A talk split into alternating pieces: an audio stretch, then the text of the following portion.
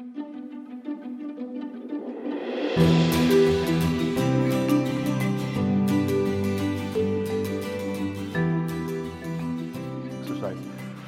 All right, so we are in a, a new series. Uh, we started it last week, and the series is the one another's, and we're looking at all of the one another's that are in the scriptures. So we have roughly 60 one another's. They are, um, they are all kinds of different things.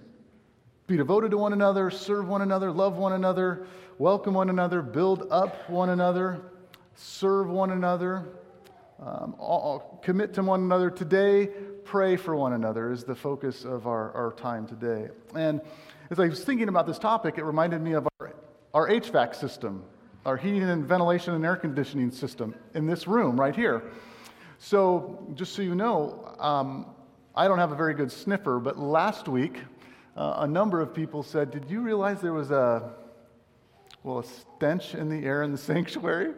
And I'm like, I didn't know that, but a number of people thought there was. Well, let me tell you this backstory to that, and it up, applies to the sermon, I promise. So, um, with this, oh, this is our thermostat over here on this wall. And ever since I've been here, I remember the, my first time I was getting oriented to the building by a man named Jim Colville, for those of you who know him.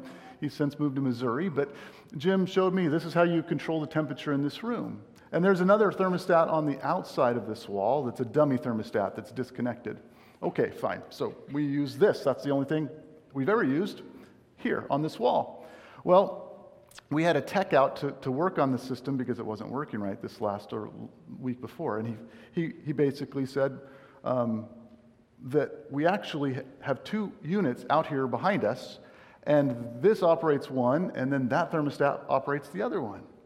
And so, for this whole time I've been here, we've been trying to heat this room with one of the two units rather than having them work together. So, it's been working extra hard. And so, he did his magic and he linked those two things together. And um, that happened like on Friday afternoon. And the first time we turned the furnace on to where they both were working was Sunday morning. And so, that meant that what you smelt was um, the first use of that, at least in the last five years, that HVAC system.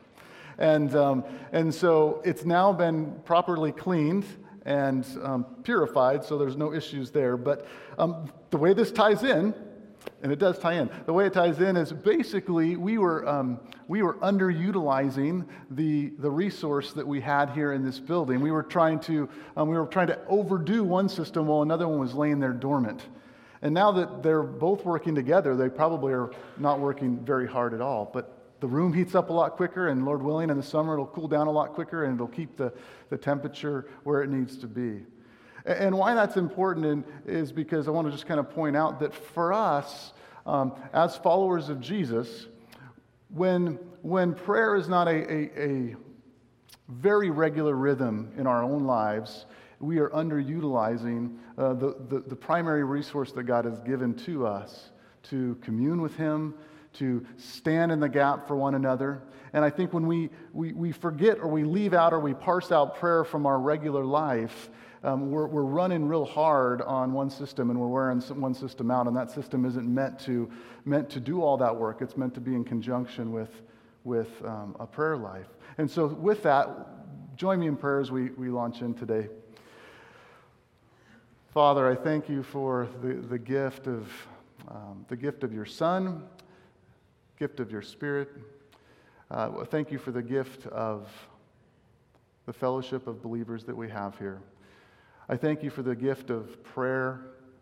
And, and Lord, I pray as we go through today, our, our hearts would be strengthened and we would be equipped and challenged and uh, encouraged in, in how we lean in and pray for one another. Uh, we pray this in Jesus' name. Amen. Amen. So, James, we're in James 5 primarily. James 5, it says, says this Is anyone among you suffering? Let him pray. Is anyone cheerful? Let him sing praise. Is anyone among you sick? Let him call for the elders of the church and let them pray over him, anointing him with oil in the name of the Lord. And The prayer of faith will save the one who is sick, and the Lord will raise him up. And if he has committed sins, he will be forgiven. Therefore, confess your sins to one another and pray for one another that you may be healed. The prayer of a righteous person has great power as it is working.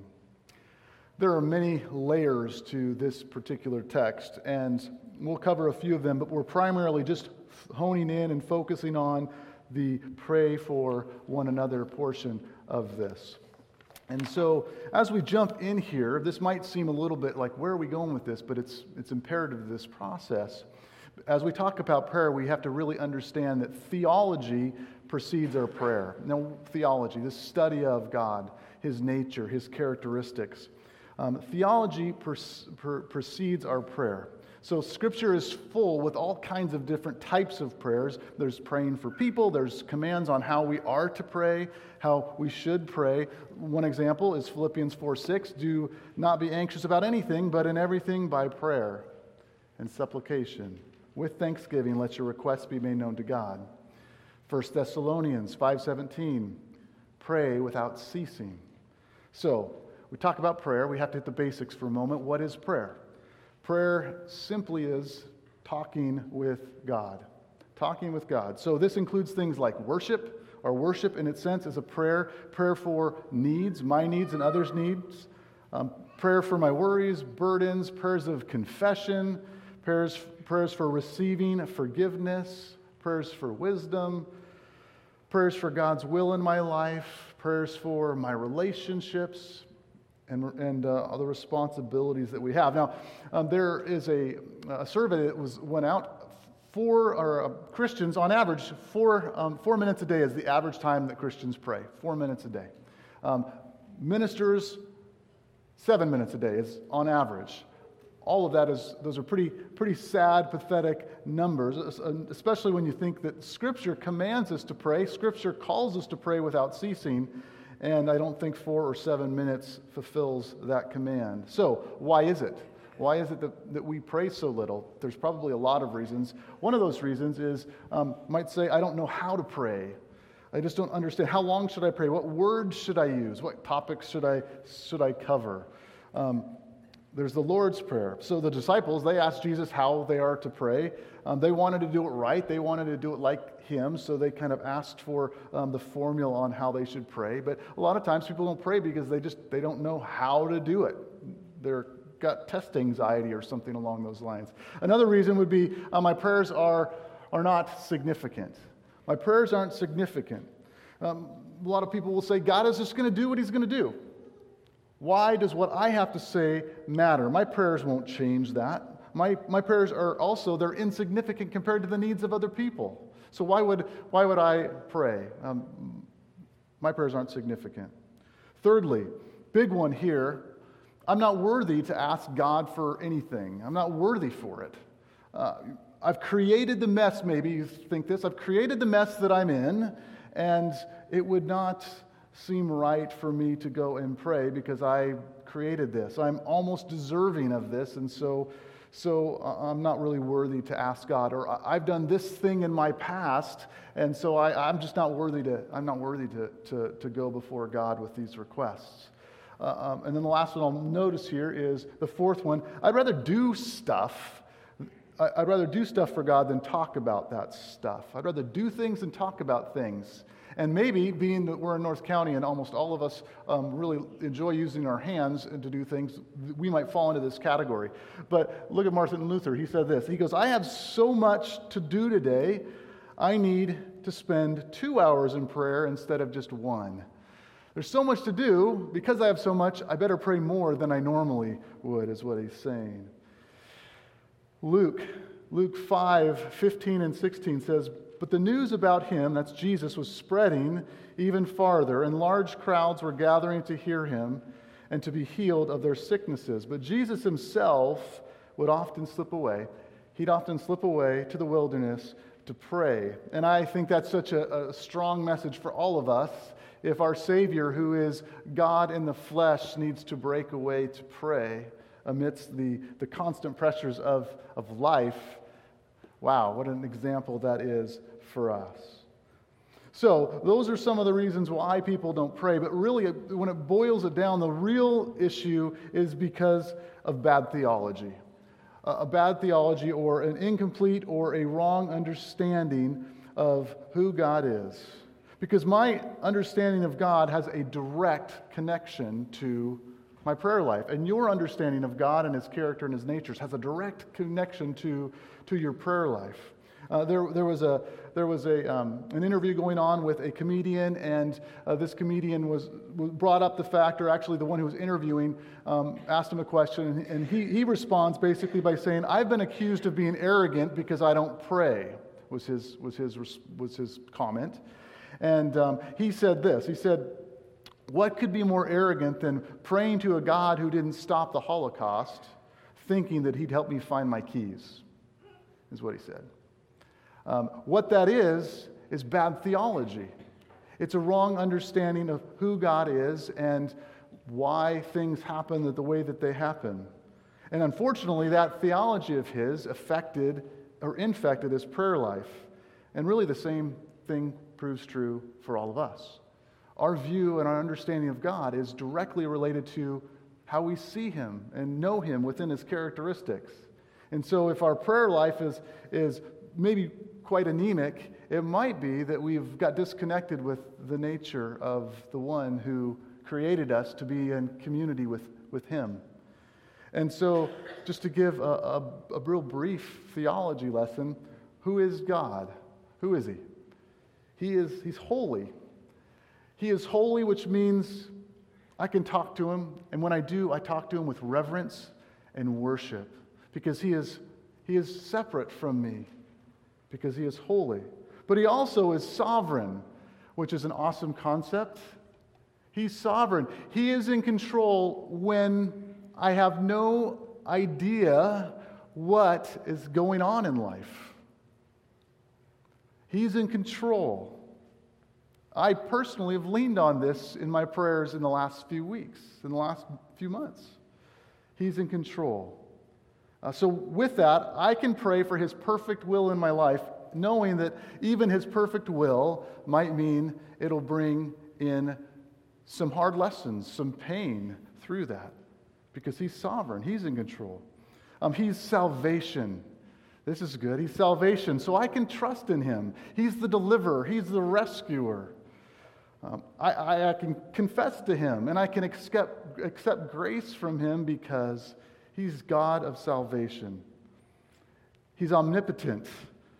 Omnipotent, meaning He's all powerful, and because He's all powerful, I can bring all of my needs to Him, all of them, because He has the power to bring about the proper response to that prayer. He's also omniscient, He knows all things. So, with that understanding of who God is, the fact that He knows all things, what does that mean for me? That means that I can pray for wisdom, like James tells us to do. I can ask for wisdom, and I'm not asking just in a vacuum, I'm asking the God who knows all things. He's also omnipresent. He is, as we're going to come up on the, the Christmas season, He is Emmanuel. He is God with us. He's right here, He's right with us now. He's omnipresent. He is involved. He is involved and He is around, and He's not oblivious to the on, the ongoing details of each of our lives. He's creator. He is the creator. So when I have health issues, when things aren't going right in my, my body or in my emotions or in my, my personality, I can talk to him about it because he's the one that formed me. He's the one that created me and you. And because of that truth, we can bring those things to him. He's compassionate. I talk to him about my hurts. I can talk to him about my burdens and my stresses. I can bring all of these things to him because he's a compassionate God. And it's comforting to know he's compassionate for my needs towards me, but he's also compassionate towards those that are my enemies. He's compassionate towards those that are in opposition. He's compassionate because he's compassionate.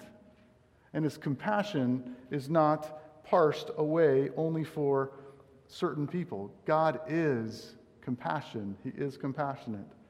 He's also just. He is just. Don't like this one so much. He is just. So, with that, I could take to him the injustices that I see in the world or the injustices that are taking place in my, my town or my life or my church or any aspect of the world in which we live in. He is just. He's also faithful. He will keep every single promise that he has made. He is faithful. He is faithful when we are not faithful. He is always faithful no matter what. You can connect the faithfulness to any of the rest of these individually, and it brings a great deal of groundedness because of his faithfulness. And the last one I'll mention, there's so many more, is he's a loving father. He's a loving father. So, with that, I can talk to him intimately. I can bring all things to him. Um, I can bring issues in my head and my heart. There is nothing too small or too insignificant to bring before him, lost keys or not. He is a loving father. Who, who of us, if we have a son and that son asks them for bread, will give us him a stone? Or if he asks for a fish, we'll give him a serpent? If you then, who are evil, know how to give good gifts to your children, how much more will your Father in heaven give good gifts to the, those who ask him? Ask him. So, um, prayer is such an awesome opportunity every time we go to pray, whatever the circumstances that we find ourselves in, to be reminded, to be reminded of the, the nature and the character of God.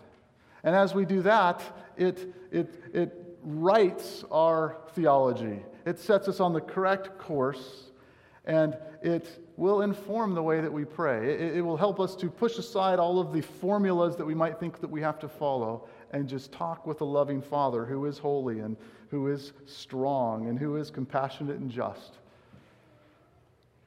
Really, prayer, it involves a great deal of faith, doesn't it?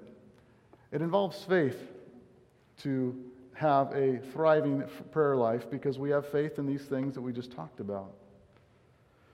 Beautiful thing about prayer is when we get this, when we get God in all of His fullness, we understand that God will always do what is best. And since I'm his child, that means he will always do what is, what is best for me. It's a hard concept to grasp when we think of the hard things that happen in our lives. Even if I don't understand it now, even if it's not the outcome that I wanted, he will always do the things which are best because he is the sovereign God who is in control of all things. We've all, I'm sure, experienced the prayers when we, we ask for something and we don't get the things that we want. But then we later, we later on find out that if he would have answered the prayer for us, it probably would have brought more harm or pain into, into our life. So by him not answering some prayers, he's actually protected us from certain harms that might have come into our life. It could be a relationship, it could be a success, it could be um, anything, really, at that, at that moment. And I think it'll be fun when we're in heaven, right? We're in heaven when we get to go and we get to ask God, you know, why didn't you answer this prayer? And, and, and God will be able to show us the, the things in our life where He was really involved and we thought things were really bad, um, but He was there and He kept them from getting even badder, even worse. He kept it from that. Um, and so it's, it's, it's exciting to think about that, one of those questions. So just imagine if he did give us every single thing that we asked for, um, every desire, every relationship, all the money, all the stuff, an easy path in life, that would make prayer a pretty dangerous thing, a pretty um, dangerous tool in our life.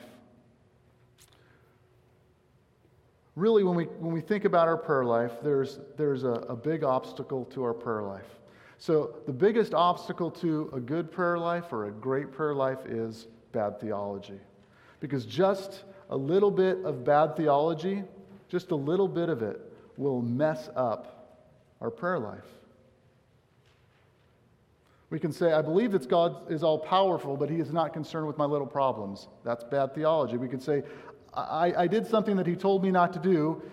It blew up on me. Why would he help me do that? These, these are, this is bad theology. This is not taking in the wholeness of God's character, the wholeness of his character. So, the good news about this is that the better our theology is, the better our understanding of who God is and, and, and what God is all about, the more natural prayer, prayer becomes to us, the, the less complicated prayer becomes, and the more meaningful.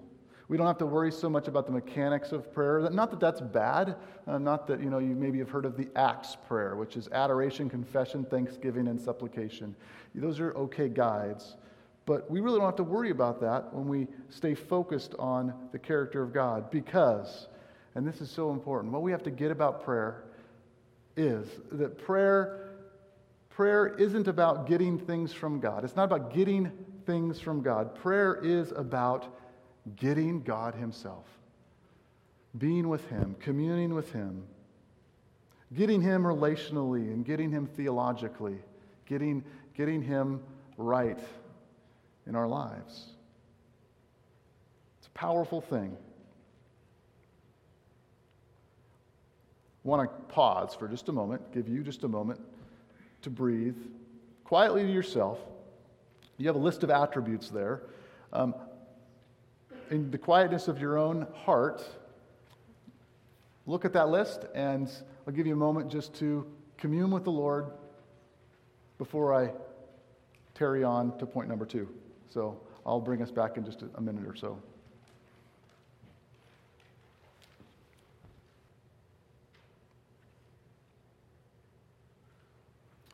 Okay. Okay. Our theology precedes our prayer. So important to have good theology in order to have a good prayer life. And why is that important? Because we're called here. We're called here to pray for one another. That's the, that's the simple point. That's the takeaway for today to pray, pray for one another. Is anyone among you sick, suffering? Let them pray. Is any among you sick? Let them call for the elders of the church. Let them pray over him. Therefore, confess your sins to one another and pray for one another that they may be healed. The prayer of a righteous person has great power as it is working. So we look at this, it's simple, I know it seems elementary, but we need to pray for one another. It's imperative.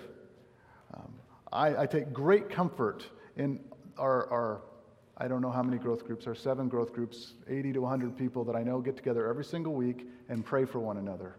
We may not have some of the traditional prayer services like others might have, or churches, this church in the past, but I know that there's lots of prayer going on in our congregation because of that and the other small group gatherings that go around. But it's imperative that we pray for one another because prayer is one of the best ways that we can love the other person.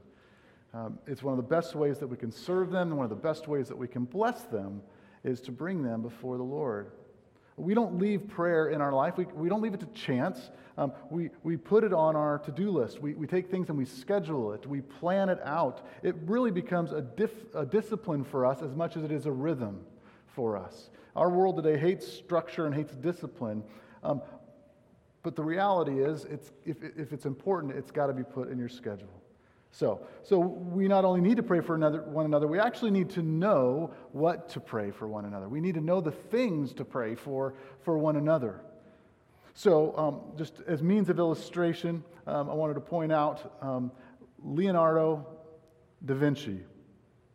Leonardo da Vinci. Um, so, you might have not have known this about him. He carried around um, notepads. This is before they had iPads. So, he carried around packages of paper um, they say that um, he had approximately 7,200 um, front and back stuffed pieces of paper, which was his journal that he would, he would write in. And so it was pretty interesting. It, it, recorded all of his observations. He would make questions in there, he'd make drawings in there, he would do calculations, he'd keep his to do list. And um, some, some observation for, for Da Vinci came pretty naturally. And, and one writer said this he said, His curiosity is like that of Einstein often was about phenomena that most people over the age of 10 no longer puzzle about. Why is the sky blue? How are the clouds formed? Why can our eyes see only in a straight line? What is, what is yawning? These are the types of things that Da Vinci would look at. And one of the neat things I learned about Da Vinci was that he was obviously famous in his day. Everyone knew who he was. Um, he didn't know everybody, though, so he would make it a practice regularly to just go out on the street at a mealtime grab a handful of people, come in to have a meal with him. And his, he had an ulterior motive for that. So, what he would do, he was a great storyteller. So, he would tell jokes and he would get people to laugh. And as he did that, he would observe their face, he would be studying their face. And then he would tell a story that would make them cry. And he would watch them very closely. And as they cried, he'd watch their, their eyes become moist. He'd watch that ball of fluid build and then break the edge of the eyelid and roll down the cheek. And he would do these kind of things, and then he would record all of those details in, in, his, in his notes. So the fruit of all of these notebooks resulted in things like the painting of the Last Supper, which is the most famous painting ever, the painting of the Mona Lisa, helicopters, tanks, parachutes, all kinds of different sculptures and architect and science and math, all that different stuff. Now, one of the biographers referred to um, uh, Leonardo's gift as this. He goes, he says this. He was inhumanly, he had an inhumanly sharp eye, which is a nice phrase but misleading. Leonardo was merely a human. His observational skill was not that of some superpower he possessed. Instead, it was the product of his own effort. That's important because it means that we can, if we wish, not just marvel at him, but try to learn from him by pushing ourselves to look at things with more curiosity and look at things more intensely. And, and I bring all of that up for the purpose of what if we were to do this with the people in our lives? What if we would look at the people in our lives with, with, with even a fraction of the intensity that Leonardo made towards other people so he would make his observations. What if that was the type of thing that we used to inform our prayer life for them? What if we really paid attention to them, asked questions, and listened? Listened hard, listened for answers, listened beyond the words, but listen to, listen to the heart. And then maybe we have to ask them again. I don't know if you've noticed this. You ask, How can I pray for you? And someone says, Well, you pray for this. Um, but if you pursue, well, how can I really pray for you? Is there anything else? And as, as they start to, to you, the, the layers of the onion begin to peel away, as Shrek would say, that's what would take place. So, um, think about that. What would it look like if we were to look at other people that way?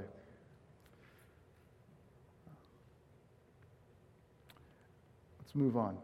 Thirdly, Thirdly, be honest with one another. This is where we're going to back up and look at this. Again, James 5:13 says, "Is anyone among you suffering? Let him pray. Is anyone among you sick? Let him call for the elders of the church and let them pray over him. And the prayer of faith will save the one who is sick, and the Lord will raise him up. And if he has committed sins, he will be forgiven. Therefore, confess your sins to one another and pray for one another that you may be healed." The prayer of a righteous person has great power as it is working. There, there's a whole lot of things going on here in this passage, um, but one thing we see is it reveals to us that there is a link between spiritual life and physical health, that some sin can cause sickness. Confession. Um, it's, it's interesting. Um, one of uh, there's a Christian doctor who wrote a book called um, Dangerous Emotions, and he talked about how our emotions are directly tied to our health, and that that he talked about heart disease has more to do with how people handle emotion than it does the food that they eat. And so there, there's this connection between these things, and so. Uh, there is a connection between not every not every sin is is is a result or every sickness is a result of sin but it certainly can be. And so that's why confession and prayer can lead to healing in these kinds of places. So but but but here's here's what the focus needs to be on. It really says here very clearly confess your sins to one another and pray for one another. Question for you. I want everyone to think on this. Get an opportunity to act upon this, what is your most important prayer request in your life right now? What is the most important prayer request that you have?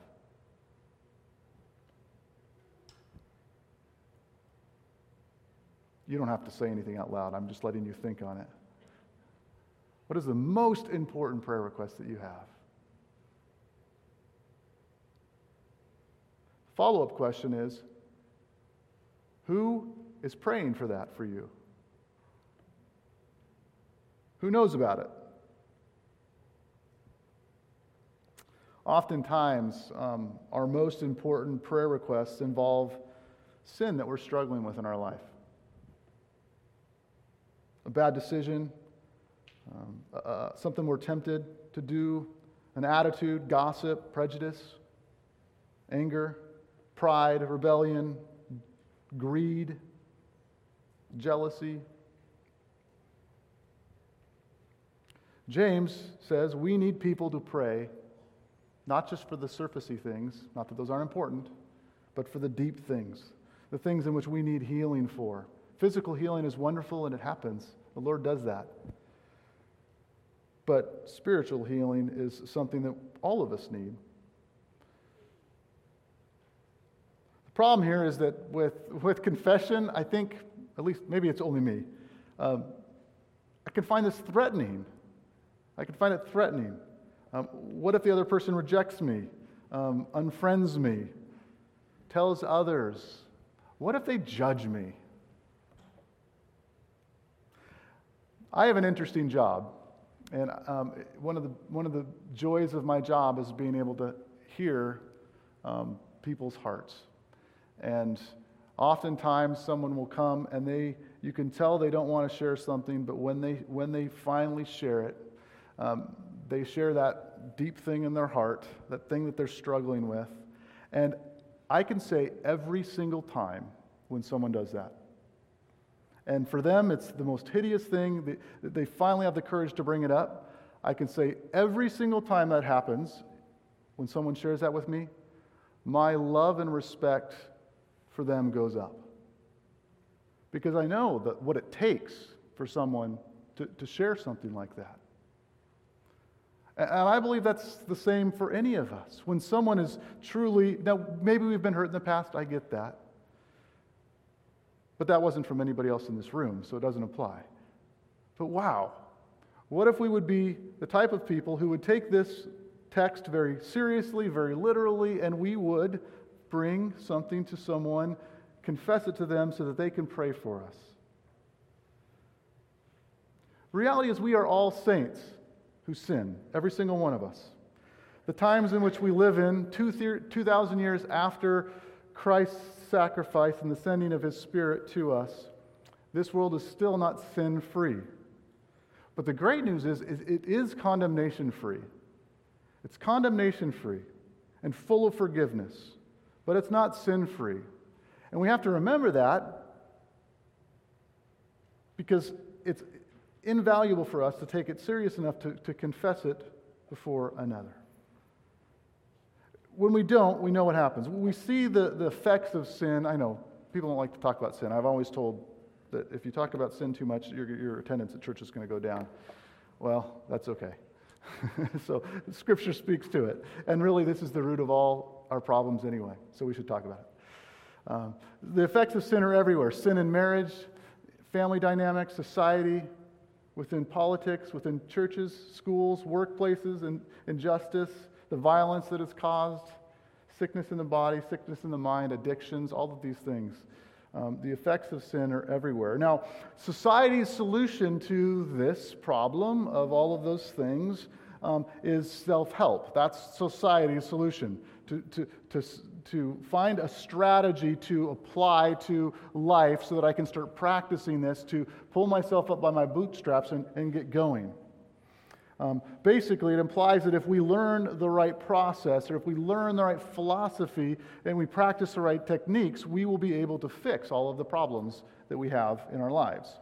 Now, it's, it is important to note that self discipline and um, some strategies, educating ourselves, putting in effort, putting in hard work, those things do produce good stuff in our lives. There's nothing wrong with that. But the, the key problem is this that in, in human nature, there's one thing that self help can never, ever fix. Self help can never fix the problem of sin. The only way that problem is fixed is through the gospel of Christ Jesus. And we get to deal with it, and James tells us through prayer and confession, because that exposes us as sinners before another, and it really breaks us of our self righteousness, which I think all of us could be broken in us from time to time. Um, and it really it enables us to be in fellowship with other sinners that are saved by grace. And there's not a better thing than that, is to be with people that we understand our frailties, and yet we accept one another all the same. Because we're founded on a church that was founded on Christ's righteousness and not our own righteousness, which should be, bring a great deal of comfort for us because it's His righteousness and not our own. I had a great, um, great opportunity. This is just such an emotional week this past week. And I got to go visit um, a longtime friend who I, I, I haven't heard today, but I, I'm pretty sure he's going to pass in the next day or two. And we had this, this just holy time, just he and I, and he was just lucid enough to be able to talk. And as, as we're talking, um, I was reading some scripture to him, and, and um, as I got to one of the scriptures, he stopped me just mid, it was kind of rude actually. I was in the middle of a sentence. And his, in his very, very soft voice, he, right then and there, I think he was trying to find a way to inform my sermon, even though he didn't know I was preaching on this. He confessed a sin that he's been holding on to, a, a dark sin in his life. And he just, he said it in, in his broken, soft voice. And it was just like this moment of, of, of joy and healing. You could kind of see it even in his, in his body, which is just perishing and just about gone, that he would just blurt this out as best as he could with as weak as he was. And, and what, a, what an awesome opportunity to have with him in those last moments of his life. And what a gift he, you know, he brings to us here in his, in his dying moments.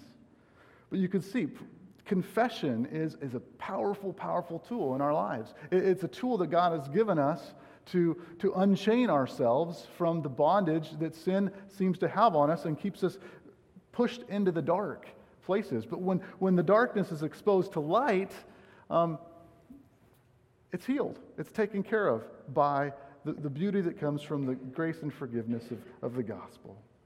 So as we, as we close out, I want to ask the question again. What are the questions? What is most in, my most important prayer request at this time? Hopefully you've thought of that. What is the most important prayer request at this time? Who is it that knows about that, and who is it that is praying for me? Who is it that knows about it, and who it is that prays for me? Little disclaimer here. I fully expect that I'll have a full email box of people wanting to meet this next week, um, which is beautiful, and I love that, and I'm always, always available for that. Um, it's one of the gifts that God has given me in, in this job. But I want to challenge you to actually go to someone in your life um, that, that knows you better than I know you, someone from your growth group, um, someone in a small group setting, or maybe just someone in this room or in the overflow room that, um, you know, I really believe that we are, are, the body. And, and I believe wholeheartedly that um, you sharing with one another is probably, probably a better thing than sharing it with me anyway. So I just want to challenge you take this very seriously. Scripture doesn't suggest it, it commands it. And what a, what, what a better thing we get to do as we close out this time is to, to celebrate the joy of communion together. And so I'm going to have Rob, he's going to come up and uh, lead us as we, as we commune with one another in the preparation of our Lord's coming.